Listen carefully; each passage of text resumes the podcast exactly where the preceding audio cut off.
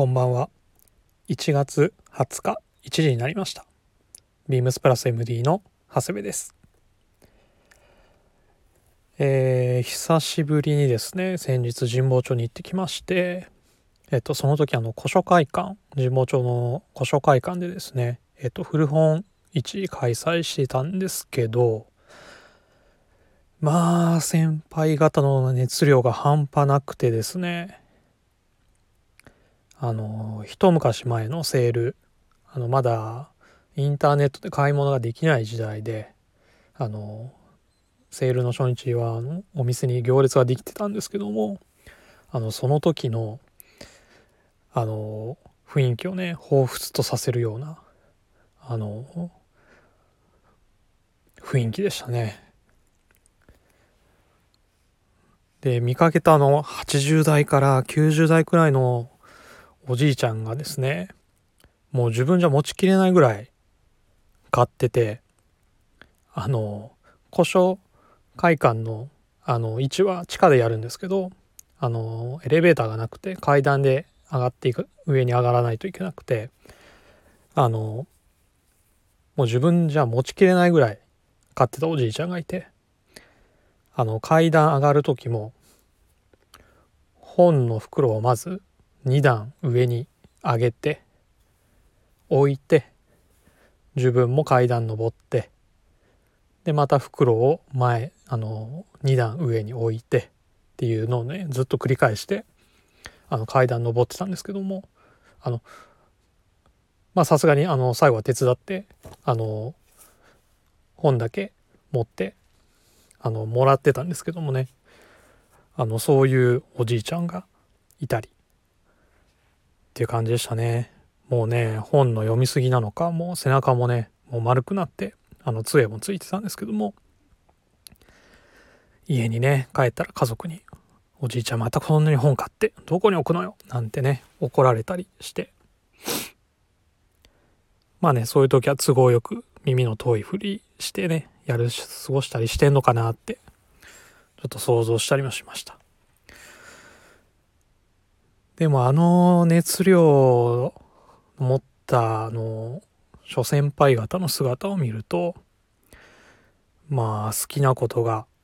あるっていいなと改めて思いました。まあ今ね、あの断捨離なんて言われてますけども、まあ好きなものにね囲まれて生きていけるっていうのは幸せなことなんじゃないかなと思います。ろくじゅうオーバーの男性が、なんだろうな、狂気乱舞というかしてる様が見られるのって、まあ、古本市かな。あとはなんだろ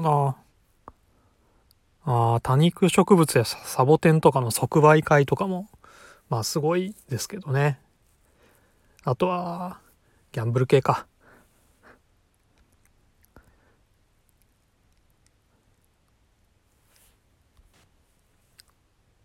まあなかなか見られない光景でした。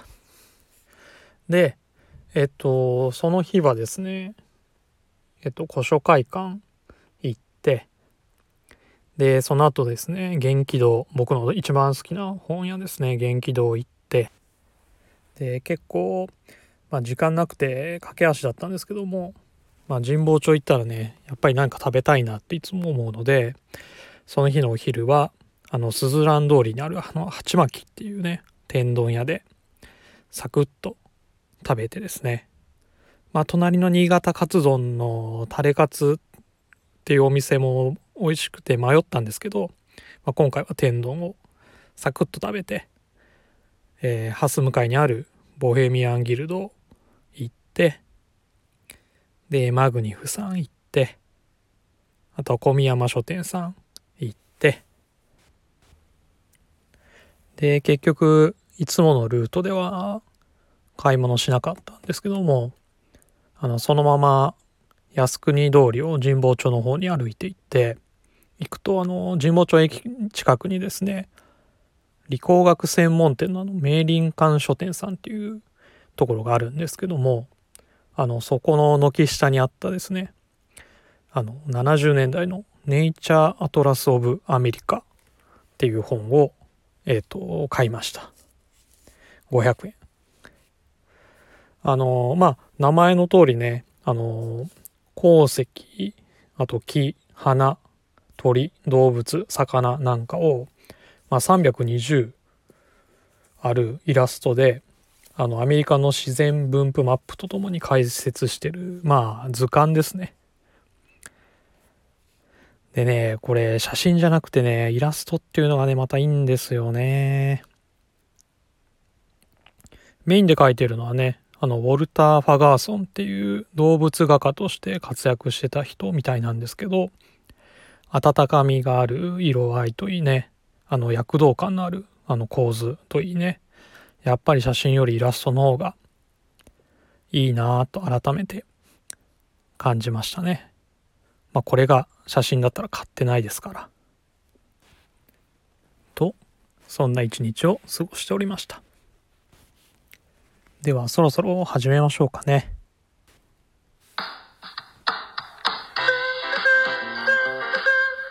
長谷部慎之介のオールナイトビームスプラス。この番組は変わっていくスタイル、変わらないサウンド、オールナイトビームスプラス、サポーテッドバイシュア。音声配信を気軽にもっと楽しく、スタンド エフエム。以上各社のご協力でビームスプラスのラジオ局プラジオがお送りいたします。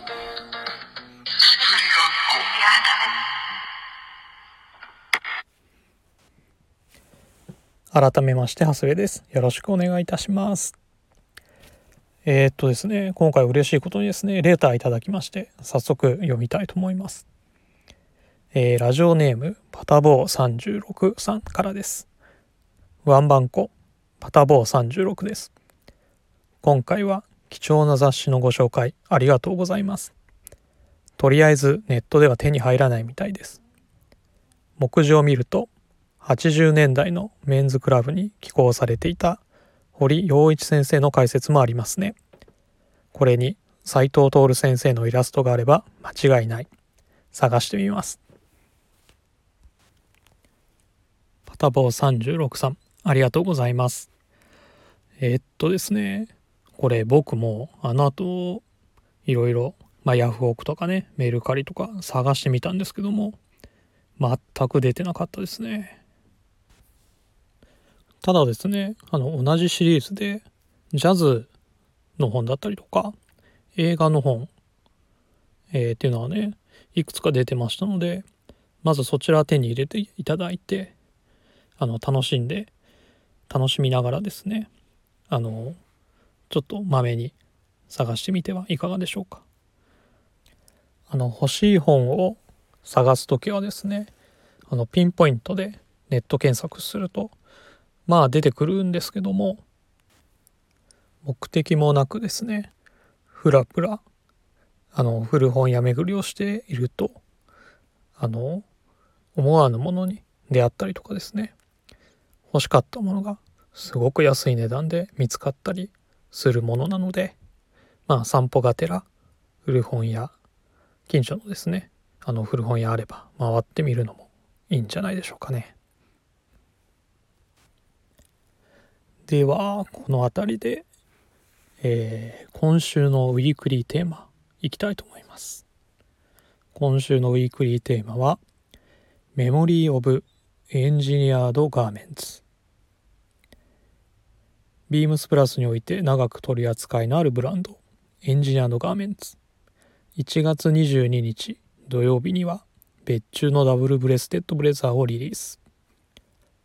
過去にも様々な別注品がリリースされてきましたが、皆さんの思い出に残っているものは何ですか？そこにはいろいろなエピソードがありそうです。はい。えー、ということですね、いちがつにじゅうににちの土曜日にえー、と新作のですね別注のダブルブレステッドブレザーが、えー、とリリースされるんですけども、それにちなんでの、えー、皆さんの思い出に残っているエンジニアードガーメンツっていうのは何ですかっていうのが今週のテーマでございます。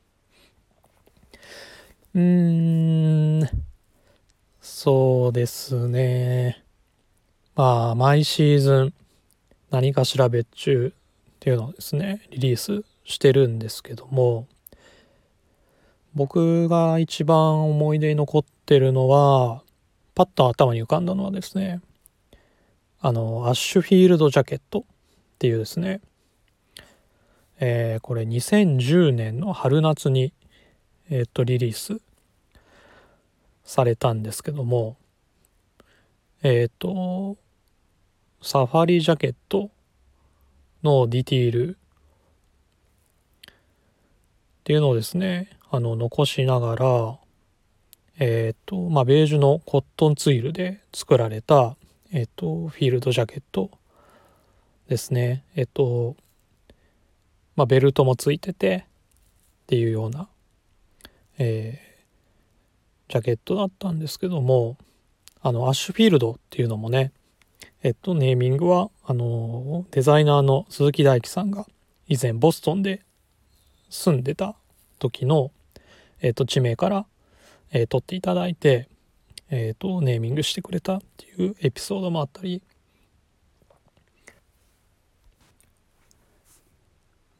あとは僕があの大阪から転勤してきて、えっと、ビームスプラス渋谷に、えっと、配属されて間もなくの時にリリースされたじゃないかな、確かだったので、余計になんか鮮明に覚えてるというか、あとはその時あのビームスプラスじゅっしゅうねんっていうタイミングもあったんじゃないかなっていうので、えっとまあみんなで盛り上がってたっていうのはありましたね。あの当時の渋谷はえっと割とまあそういうアウトドアとかミリタリーとかっていうウェアの下に、まあ、タイドアップしてグレーのパンツにオールデンみたいなスタイルだったりとか、今のビームスプラス有楽町のような、まあ、雰囲気のお店でしたね、スタイリングは。あとですね、それより以前になると、実はあの協業で作ってたえっとペグ ピーイージー っていうあの、まあ、スペルでペグっていうですね、えっとダブルネームで商品を作ってたりってこともあったんですけども、あのそれは僕が大阪の時に展開してましたね。いつかのカタログにも確か出てたと思うので、まあ、ご興味ある方はあのお店なんかにで問い合わせていただくと、お店にカタログが置いてあれば、当時のカタログが置いてあればあの見ることもできるんじゃないかなと思います。さっきアッシュフィールドジャケットを着てみたら、まあ、S サイズでちょっとまあタイトな感じはしてたんですけども、まあ、改めてやっぱりかっこいいなっていう感じましたので、ちょっとこの春はあの T シャツの上にあのシャツジャケット感覚で着てみようかなっていうふうにも思っています。はい、えー、ウィークリーテーマメモリーオブエンジニアードガーメンツ、えー、長谷部はにせんじゅうねん春夏の、えー、リリースされたアッシュフィールドジャケットでした。えー、続いてはですね、今週の一冊、もう拍手しないですよ、ちょっと一人で拍手するの寂しいですからね。はい、えーと今週の一冊です。えー、私長谷部慎之介が、まあ、影響を受けた、えー、本、まあ、雑誌、写真集なんかをですね、えー、と紹介していくこのコーナー。今週はですね、えっとポパイですね、えー、さんびゃくはち号、えー、せんきゅうひゃくきゅうじゅうねんいちがつじゅうしちにち、にがつじゅう、えー、にがつなのか、えー、合併特大号特集がですね、やっぱ エルエー は僕たちの教科書だっていう一冊ですね。せんきゅうひゃくきゅうじゅうねんいちがつなんで、と僕じゅうよんさいで中学にねんせいですね。あの実はあのポパイを初めて手にしたっていうのが、えっとこれこの年代よりちょっと前のせんきゅうひゃくはちじゅうきゅうねんのじゅういちがつなんですね。これなんで覚えてるかっていうと、実はあのおじいちゃんがですね、あの亡くなった時なんですね。あのお通夜の夜ですね、催事場であのいとこと留守番をさせられたんですけど、まあ時間持て余してすごく暇で、まあ、お菓子でも買いに行こうってコンビニに夜中にですよ、えー、行って、まあ、暇つぶしに買ってみたのがえー、ポパイだったんですね。あのその時はじゅういちがつのだったんで末だったかなだったんであのー、クリスマス特集だったんです。あのー、まあバブルね崩壊直前だったっていうこともあるとは思うんですけども、まあ華やかな世界でしたね。あの浮かれた感じがしてて、まあ、大人の世界ってこんなんなんだなっていう感じをその時は受けたんですけども、あのまあ年明けてね、この エルエー の特集号が出て、この号で、まあ、アメリカの洗礼を受けたっていう感じでしたね。だからまあ一番最初に手に取ったポパイもまああのまあそういうねちょっと特別な日と紐づいてるので、まあ思い出はあるんですけども、このやっぱり エルエー 特集号っていうので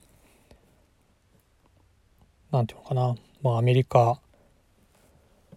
好きっていうのがまあ本格的に始まったっていうような、えー、感じじゃないかなと思います。まあね、通学が白いジープ、オープンカシオのね、あとパタゴニアを知ったのもこの号でしたね。あのフリースジャケット、まあ、当時はあのシンチラって呼ばれてたんですけども、それを知ったのもこの号が初めてで、あとあのハイテックハイテックってスニーカーですね。ハイテックにチューブソックスであったりとか、あとジャンスポーツのあのリュック、あとマウンテンバイクとかね、 ビーエムエックス とか、まあ愛知の片田舎に住んでるじゅうよんさいにとってはね、アメリカって本当にねユートピアにしか見えなかったですね。だからまあアメリカ好きこじらせちゃって、アメリカの高校行きたいって思って、まあ、留学のね本とかを買って調べたりしてましたね。まあ、入学金とか、あと下宿代みたいな金額ね、あの見てもうびっくりしてね、すぐ諦めたりっていうのもまたいい思い出です。でこれ今見ても古くないなっていう感じはするんですけども、やっぱりまあサイズ感が今と同じ、ちょっとねオーバーサイズ気味で、まあ、今のファッションと雰囲気が似てるんじゃないかなっていうふうに思います。まあ、僕とね同年代の方は、まあ、せんきゅうひゃくきゅうじゅうねんだいって、まあ、リアルにあの青春真っ只中で経験してますけど、まあ、にじゅう代の子は経験していないので、まあ、そういった子らはねあのきゅうじゅうねんだいからにせんねんだいの雑誌とか買うのがいいのかなっていうふうにちょっと感じました。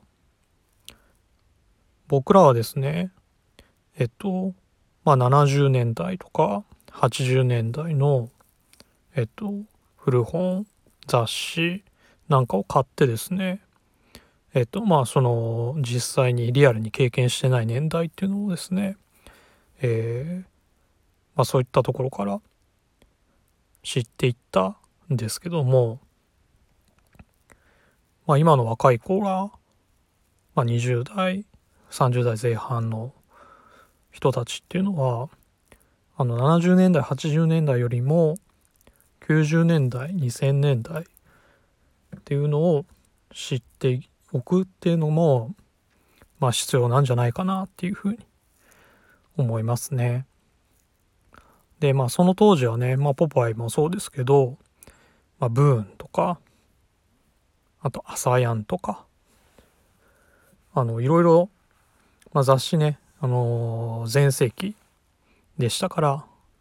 まだネットでいろんな情報を得る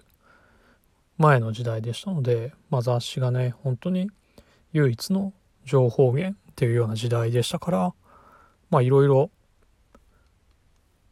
雑誌もありますからね、探してみてはいかがでしょうか。あとあのネット検索するにもですね、